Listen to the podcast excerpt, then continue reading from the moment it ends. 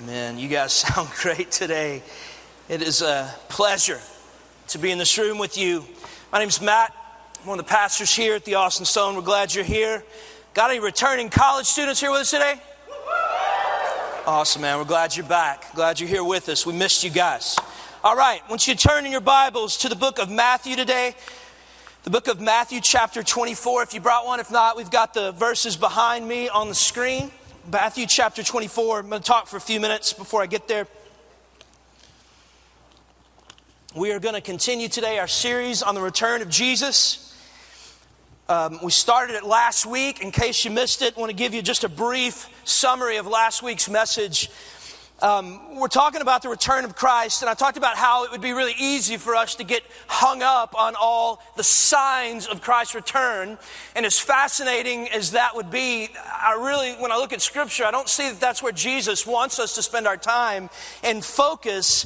And so, what we did last week is we talked about the three things that we can know for certain about the return of Jesus. And that's where we camped out. And let me just briefly go through these before we jump into what we're going to do today. But we looked at the first thing that we can know for certain about Jesus' return is that nobody knows when he's coming back. That's the first thing that is clear in the scripture about his return is that nobody knows when it is. Jesus said that no one knows the hour, no one knows the day. He said the angels in heaven don't know when it is. Jesus said he didn't know when it is, that he submitted that knowledge to the one person who does know when Jesus' return will be, which is the Father. And Jesus said, rather, instead of you worrying about when it's going to happen, Jesus said, there's two things I want you to be doing. One, he said, I want you to believe that it's going to happen. He said, take heed to this truth. That as a child of God and as a believer, that's kind of step one is that you need to be at a place where you need to believe that this is going to take place. And we'll talk about how God can help accomplish that in our hearts at the very end of the message. He says, one, I want you to believe this is going to happen. And the second thing Jesus said is, I want you to get ready for it. I want you to be ready for this to occur. And we'll, again, we'll talk more about that in a second. All right, that's the first thing. Nobody knows when Jesus is coming back. Number two, the, the second thing that we can know for certain about Jesus' return is this, is that he is returning. He is coming back. In 1 Thessalonians chapter 4, Paul is speaking to the persecuted church in Thessalonica, and he's comforting them with these words. He says, There's going to come a day where Michael, the archangel, is going to shout and Gabriel is going to blow the trumpet of God, and the dead in Christ are going to rise. And those of us who are alive and remain are going to meet him in the air, and we are going to be with the Lord forever. Jesus talks about it over and over again. Paul talks about it over and over again. John the Revelator in Revelation talks about it over and over again. The truth is, Jesus is going to come back. All right, that's the second thing we can know for certain. Third thing we can know for certain is that Jesus is calling us to live our lives in light of the return of Christ. He's calling us to live our lives. He desires you and me as believers to live our lives in light of His return. Now, I talked about how what he was doing last week in Mark as he was predicting the destruction of the temple. With incredibly accurate detail, he predicts the destruction of the temple. But I asked the question why did he choose that moment to talk about his return and predict his return. And we discussed is this is that he, he was preparing his disciples to suffer. He was preparing them to walk through the trials that they're about to walk through. Every single one of these guys over the next few weeks, when Jesus says this, and over the course of their lifetime, are going to suffer, and they're going to suffer greatly for the gospel. And what Jesus is saying is the, the thing that's going to give you the ability to walk through this suffering. The thing that's going to give you the ability to walk through this trial is the knowledge that one day I'm going to come back, I'm going to take you home to be with me, and you're going to be with me forever. And we discussed last week that as believers, as people that believe this truth that He's coming back, that we are not to fall into despair like people who have no hope. That we're not to fear like people that have no hope. That we're not to walk in grief like people that have no hope. But we are to be comforted with these words that Jesus is going to come back. All right? Now, here's what I want to do today. And I thought about making this point very briefly last week in just a few statements, but the more I thought about it, the more I realized that I want to take some time and focus on this. And here's what I want to talk about today And basically, we've learned so far that the scripture is pretty clear that as believers, we are to be excited about the return of Christ. That we as believers are to look forward to the return of Christ, that we as believers are to prepare and to be ready for the return of Christ, that we're to be comforted in our trials by the return of Christ, that, the, that Jesus' second coming is supposed to be a very present reality in our lives as believers. And here's what I want to focus on today. It's this truth. That even though the scripture is very clear about that, that for most believers, for most believers, and I think that this is especially true for younger believers, but for most believers, it's not. The second coming of Christ is not a, a present reality and thought in our walks with Jesus. I mean, think about it. When is the last time that you sat around thinking about his return? When's the last time, much less not just thinking about his return, but you actually sat around thinking about it and got excited about his return? Right? The truth of, of this is that most of us don't. We're not excited about it. Uh, we don't look forward to it. It's not something we really think about. Generations behind us have, but for whatever reason, we don't. And so I want to talk today about kind of why. Why that, that us, we as a generation, we don't spend a ton of time thinking about this doctrine. We don't spend a ton of time preparing for this reality. And I want to talk about that, and then I want to talk about how, at the end, God can create a passion for this in our hearts like He's asked us to do. So if you're taking notes today, quick sermon today, by the way. If you're taking notes today, there, uh, there's three responses. There's three responses that I'm seeing for our generation towards the reality of Christ's return and the doctrine of Christ's return. Here's the first one. The first reaction or response, rather, I see to this um, this doctrine of Christ's return is one of skepticism. It's one of skepticism. It's a disbelief.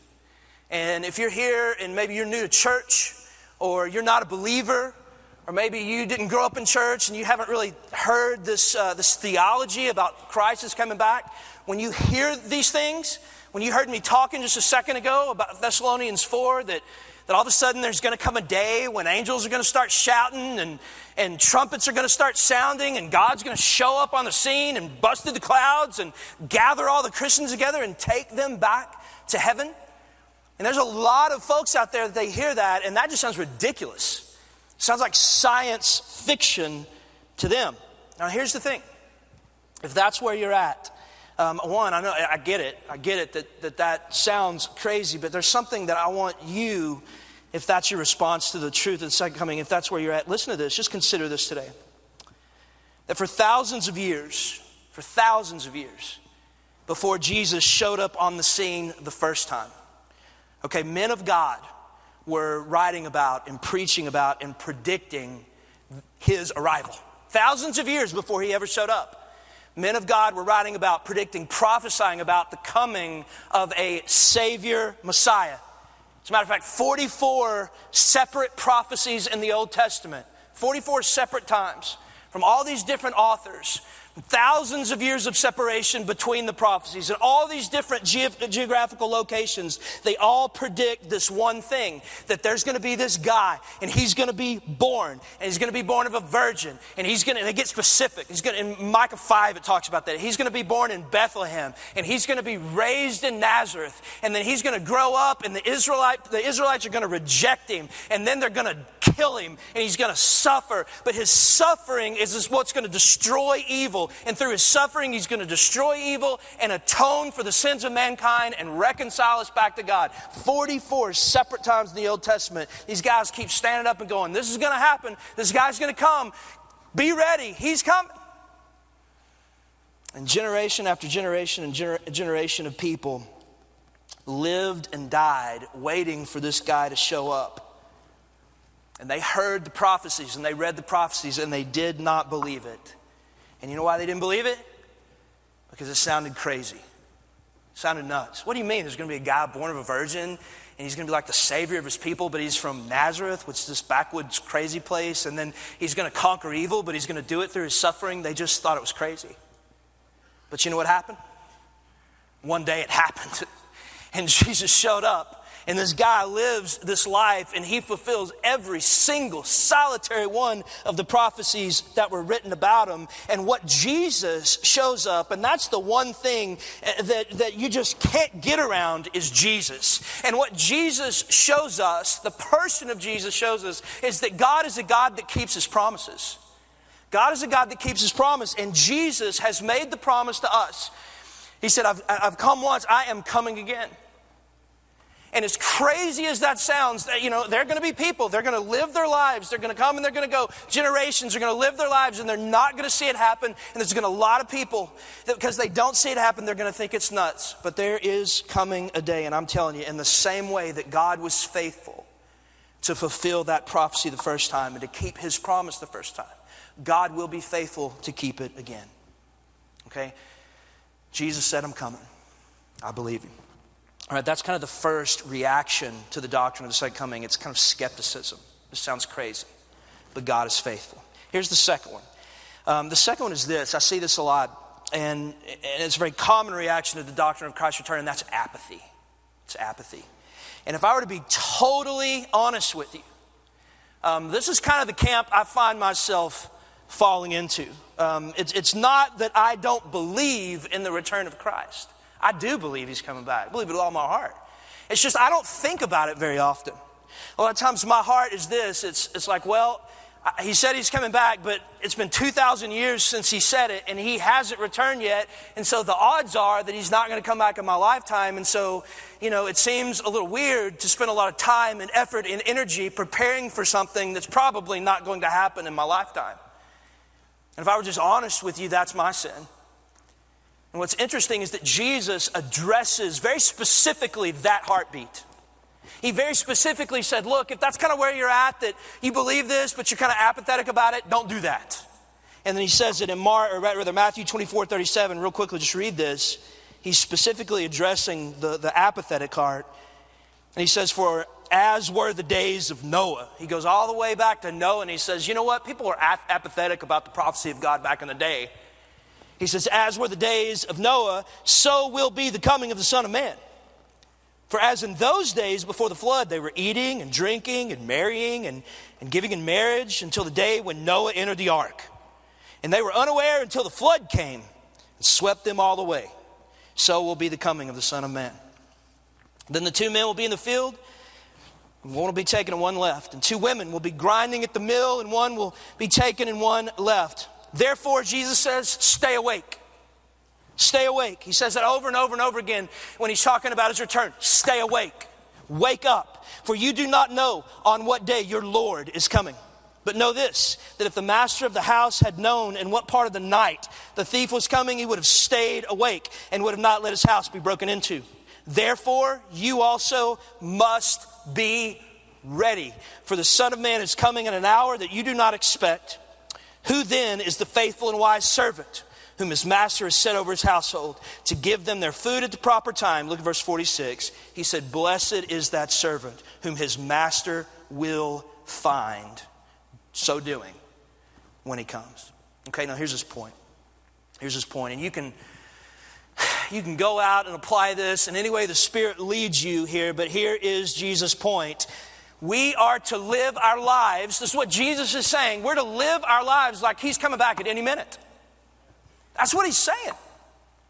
We're to, as believers, we know that our Master's coming back at some point. And because we're His servants and He's our Master and we know He's coming back, that we are to live in such a way that if He does come back in our lifetime, He will find us being faithful to Him that if he comes back in our lifetime, he will find his servants doing what it is that his servants have been called to do. Okay, so this, this first response is skepticism. Our response to that is God is faithful. Uh, the second response is we're often apathetic, and Jesus says, Don't be apathetic, because he can come back at any time. The folks weren't expecting the flood, and the flood came. So when he comes back, he wants to find you being faithful. Last one. And by the way, I think this is a very, very common response to the doctrine of the return of Christ. And we're a church that has a lot of younger people in it.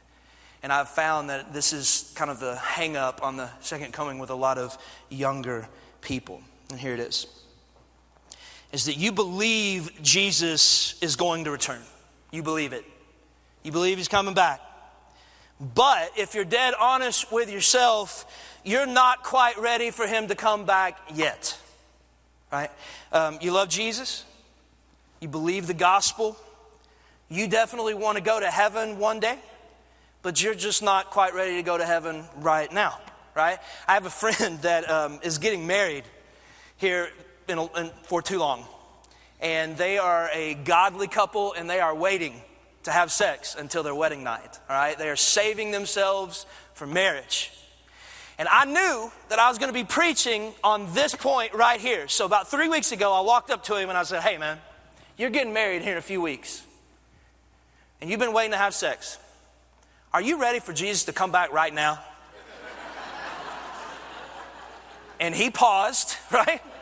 He paused. Big smile came across his face, and he goes, Man, if I'm totally honest with you, I kind of want him to wait till after my wedding night. I'm just saying. Like, and I totally get that. I totally get that. And that's, if we're just honest, and, and I want you to just kind of apply, is that kind of where you're at? All right, there's a lot of us that's like, yes, we want Jesus to come back, but we really like to get married. That would be cool.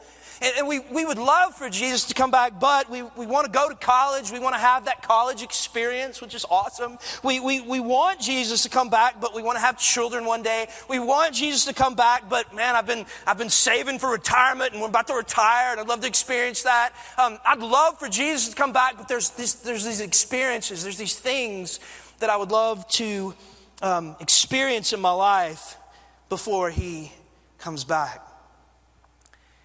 And man, if that's, if that's where you're at, if that's the place that you're at, there's probably one of two reasons why that's the condition of your heart. And the, and the first reason why maybe you're like, man, I'd rather have that than Jesus' return, it might be because you haven't suffered yet. It might be because you just really haven't suffered yet. Because there is nothing like suffering to reveal the brokenness and the emptiness of this world and make you long for heaven. There's nothing like it. Great example of that's the Apostle Paul. Don't turn there in 2 Corinthians 11 24. Watch what he says. He, he just kind of talks about his suffering. In verse 24, he says, in, in verse 11, he says, five times, or chapter 11, five times he says, I received at the hands of the Jews 40 lashes less one. He said, five times I got 39 lashes. In verse 25, he says, three times I was beaten with rods. I, I, was stoned, he says. Now, y'all know what stoning means? They chunk a person on the ground and they throw rocks at them. They're not like Nerf rocks, they're real rocks. They throw rocks at them and then they die. And somehow he survives that and he keeps going. Now, me, I would have raised my hand after probably the first lashing. I wouldn't even made it to the beating of rods. And I'd be like, all right, God, because there's something else I can do with my life here. But he just keeps on going. He gets beat with rods, stoned. He says, three times I was shipwrecked. A night and a day I was adrift at sea, on frequent journeys and dangers from rivers, dangers from robbers, dangers from my own people, dangers from Gentiles, dangers in the city, dangers in the wilderness, dangers at sea, danger from false brothers, in toil and hardship, through many a sleepless night, in hunger and thirst, often without food, in cold and exposure. Verse 28 cracks me up after all that stuff in verse 28. He says, apart from other things, there's a daily pressure on me of my anxiety for all the churches. He's like, beaten with rods, that's nothing. These churches are messed up. And then look at in Philippians, at the end of his life, in Philippians chapter 1, verse 21, I want you to hear his heartbeat. Just listen to what he's saying. It's the end of his life. He's in prison, I believe, when he wrote this. And verse 21, Paul says, For me to live is Christ, and to die is gain. To die is gain. He said, If I, if I am to live in the flesh, if I keep on living, that means fruitful labor for me. In other words, I'm going to keep working for the Lord. He goes, Yet which I shall choose, I cannot tell. He says, For I am hard pressed between the two. My desire is to depart and to be with Christ, for that is far better. You don't hear him begging God for more time. You don't hear him longing for more experiences here on earth for marriage and sex and kids and college and golf and trip to the Bahamas or whatever. You just you hear it in his voice. This is a man that's lived long enough to know the world does not compare to Jesus, and I am ready to be with Jesus. And, and, and um, I, I really believe this. I, I think I think the main reason our generation doesn't long for heaven, and by the way, you go look historically, we're one of the only generations in history that hasn't longed for heaven. And I think one of the main reasons we struggle with longing for heaven is because our generation has absolutely no idea what it's like to suffer for the sake of the gospel. We just don't know what it's like. And if there, as you sit, whether you're 18 or, or whether you're 90, if there's not a part of you that's hungering for the Lord's return, it might be because you've gotten just a little too comfortable with this world. Great illustration of this just kind of playing out in our congregation was last week. I got the biggest kick out of this, and, and, and last week I, I, even, I even told Aaron Ivey this was going to happen. I prepared him for this last Sunday. You see, our church has a ton of young people in it.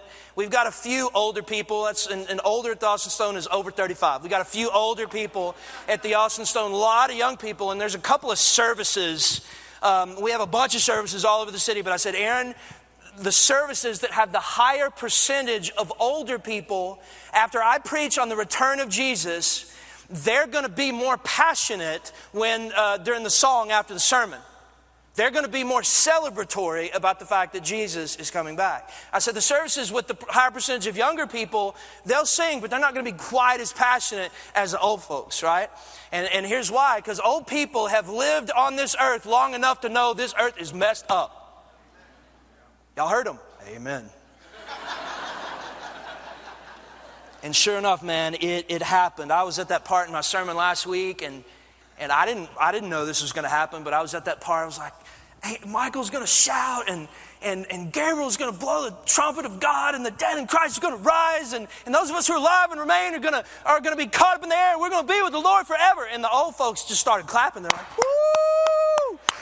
And they started clapping and, and amen. I mean, you hear them, they're amening, right? And then we started singing. Um, oh, by the way, uh, during the services, there's almost exclusively younger people that same spot, and they clapped in the mornings. I'm like, they're going to clap right here. So I got fired up and I started preaching. Crickets, right? Nothing. so we sing It Is Well after the service because that's what you sing after a sermon on, on the return of Christ because the third verse talks about the return of Christ. And so we get to the third verse of It Is Well. Oh Lord, haste the day when my faith shall be sight and the clouds be rolled back as the scroll. And the trumpet shall sound, and the Lord shall descend. Praise the Lord. Praise the Lord, oh my soul. And the old people lost their minds, man. I thought the, I thought the roof was going to come off this place. I'm serious. Hands in the air, tears running down their face. Young folks, y'all were singing. Y'all were. Y'all were singing. Y'all, y'all even sounded kind of loud, but it was more, it was less of this and tears. It was more like, we going to Chuy's or Hula Hut tonight after this? if, if that's where you're at, man, if you're like, oh, I want Jesus to come back, but probably because you hadn't, hadn't suffered yet. But don't worry about that. Don't sweat that too much. It's coming. it's coming. Three kind of people in the world those who are suffering, those who just got finished suffering, and those who are about to suffer. God's going to show that to you in your life. All right. Um, last thing here, if that's kind of where you're at, and, and you're like, man, honestly, Matt, that's, there's some things in my life I really want to experience more than I want the trumpet to sound right now. It might be because you haven't suffered. It also might be a bigger problem. And the bigger problem might be that deep down inside, you, you don't really believe that Jesus is better than that stuff. You know, because I, I was thinking about it. If we really and truly believed and really thought that Jesus was better, than the stuff, then we would not want nothing more in the world than for him to, him to return. You know, I want to be really, really clear about this. There's nothing wrong with desiring the stuff marriage, sex, kids, retire. That's great stuff that He's given us. But the question I think we have to ask ourselves is do we long for that stuff more than we long for Jesus? Just a question you got to get to the bottom of. And, and if the answer is yes, you're like, Matt, yes, honestly, there's probably some stuff, there's some things, there's a person that I'm longing more than Jesus, then the, then the danger of that right there is it's very possible that that thing, that person, that stuff is sitting on the throne of your heart and not the person of Jesus. Now, if you're a child of God, if you're a Christian, if you're a believer, if you're His, you're His sheep, you belong to Him, I want to tell you the crazy, awesome, scary truth. If you're a person that's got something else sitting on the throne of your heart other than Him, if, you're, if you belong to Him, the promise of the Scripture is He will do whatever it takes to get that thing off your heart and put Him on it. He'll do whatever it takes. It's just the promise of Scripture in Philippians chapter 1, verse 6. Paul says, For I am confident of this very thing, that he that began a good work in you will complete it until the day of Christ Jesus. It's the promise of the scripture that if he started the good work in you, then he's going to do this crazy, awesome, scary thing of completing that until the day you see him face to face. I mean, I'm telling you, there's a guy who lived through it, he, he, he'll, he'll do that. He'll do whatever it takes. He'll do whatever it takes. I, um, I've had cancer. And some of y'all have been around long enough, you knew that. Um, I think it's been eight years that I've been clear. But I was, I think it was 2005. Um, got a call out of the blue. I had a routine appendectomy. Got a call a few days later. And um, Matt, we found a 1.9 centimeter malignant tumor in your appendix and started doing the research and asking a lot of questions. They usually spread at two centimeters. And some of them spread at 1.9, some of them don't. Usually depends on whether the tumor broke through the, the appendix wall. Mine had broken through the appendix wall. I'm scared to death. 31 years old, scared to death um, go in, go for my initial round of tests, blood work, all that stuff, CAT scan. Bad news, bad news, bad news. Lymph nodes are swollen. Blood work is high. It's one of those tumors that if it spreads into your lymph nodes, there's nothing they can do. Game over. Chemo doesn't touch it. You just wait around to die. It usually takes about eight years to kill you. And so I get all those tests back, and it just crushed me. I was dying. Long story short, I was scared to death. Was so worried and so afraid about what it was that I was going to miss. Would think about my daughter's wedding and it would just instantly bring me to tears. I was thinking about my boys growing up without their dad and all that does in a young man's heart when he didn't have his dad. It scared me to death.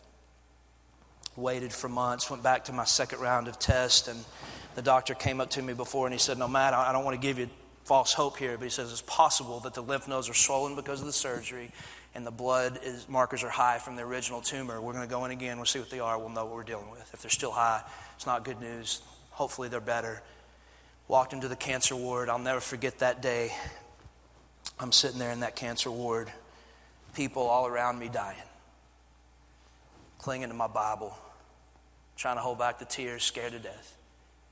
Went in, did the blood work, did the, did the CAT scan, did all that stuff, and three day wait. Y'all know how that goes. You get a biopsy, three days, four days before you find out anything. And, and I'll never forget, I went, I got all the blood work done. It was going to be a few days before I got the results. I went back to my office. I walked in the door of my office, closed the door, locked the door. I got down on my knees, opened up the blinds uh, to my window, and I just looked up and I'll never forget the prayer that I prayed in that moment because I had just sensed God trying to woo my heart back through all that stuff.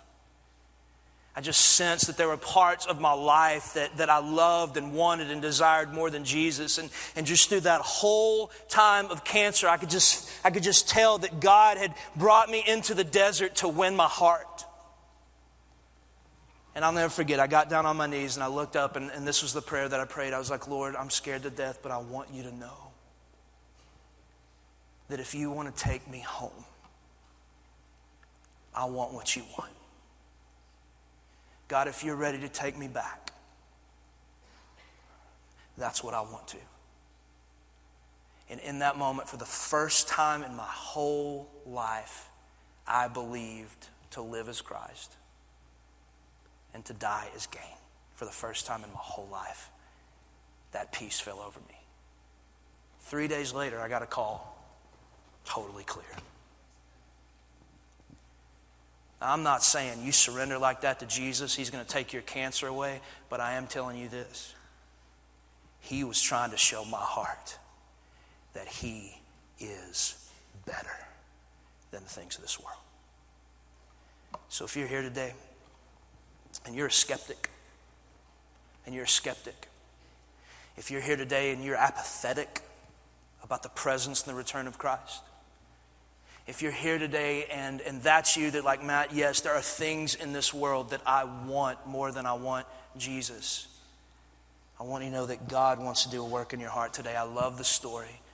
I love the story of, of, of the guy, he, and I'm done here, so just listen to this and we're going to be done. I love the story little boy filled with the evil spirit. His father comes to Jesus, and, and he comes to Jesus, and in Mark chapter 9, verse 22, he says, it's often cast him into the fire and into the water and, and destroy him, and trying to destroy him. And he says, Jesus, but if you can do anything, have compassion on us and help us. And Jesus said, If you can, and he says, All things are possible for the one who believes. And then I love what the Father says next. After Jesus looks at the guy and says, Hey, all things are possible for the one who believes. And then the Father cries out. It says, Immediately the Father of the child cried out and said, I believe, Jesus, but help my unbelief. Jesus, I believe that you're powerful, but there are parts of me that doesn't believe. And so I need you to step in and I need you to help my unbelief. That's what, church, that's what you pray today. Hopefully, it won't be like me. He's got to give you cancer to wake you up that Jesus is better. But that you just say, Lord, I, I, believe all this, but, but there's parts of me that doesn't believe it, so help me believe. If you're a skeptic today, if you don't believe, just have the courage. Say, Lord, if you're will, help my unbelief. If you're apathetic today, say, Lord, I believe, but help my unbelief. Help me to live like you could come back at any moment.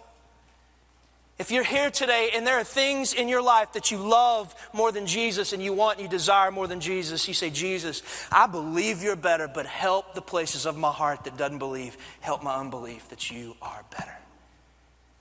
Ask Him to do a miraculous work in your life that we can be a people that longs for His presence and His return. All right, let's pray.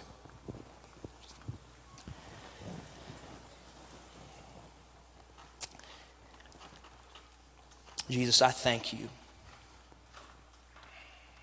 I thank you that the words of Philippians chapter 1 are true and they've been true in my life. That you are faithful to complete the good work you began in me until the day of Christ Jesus. I pray you do not let me go until you have completed it. Father, I pray for everyone in this room in regards to this incredibly important truth that you're coming back. Lord, I pray that our generation would wake up and that we would long for your return. And God, if you return in our lifetimes, I pray you would find us faithful doing what you've called us to do. If you don't, I pray we would be faithful to the end and we will join you in the air and we will be with you forever. We love you, Jesus. We praise you. In Jesus' name. Amen. Church, let's stand together.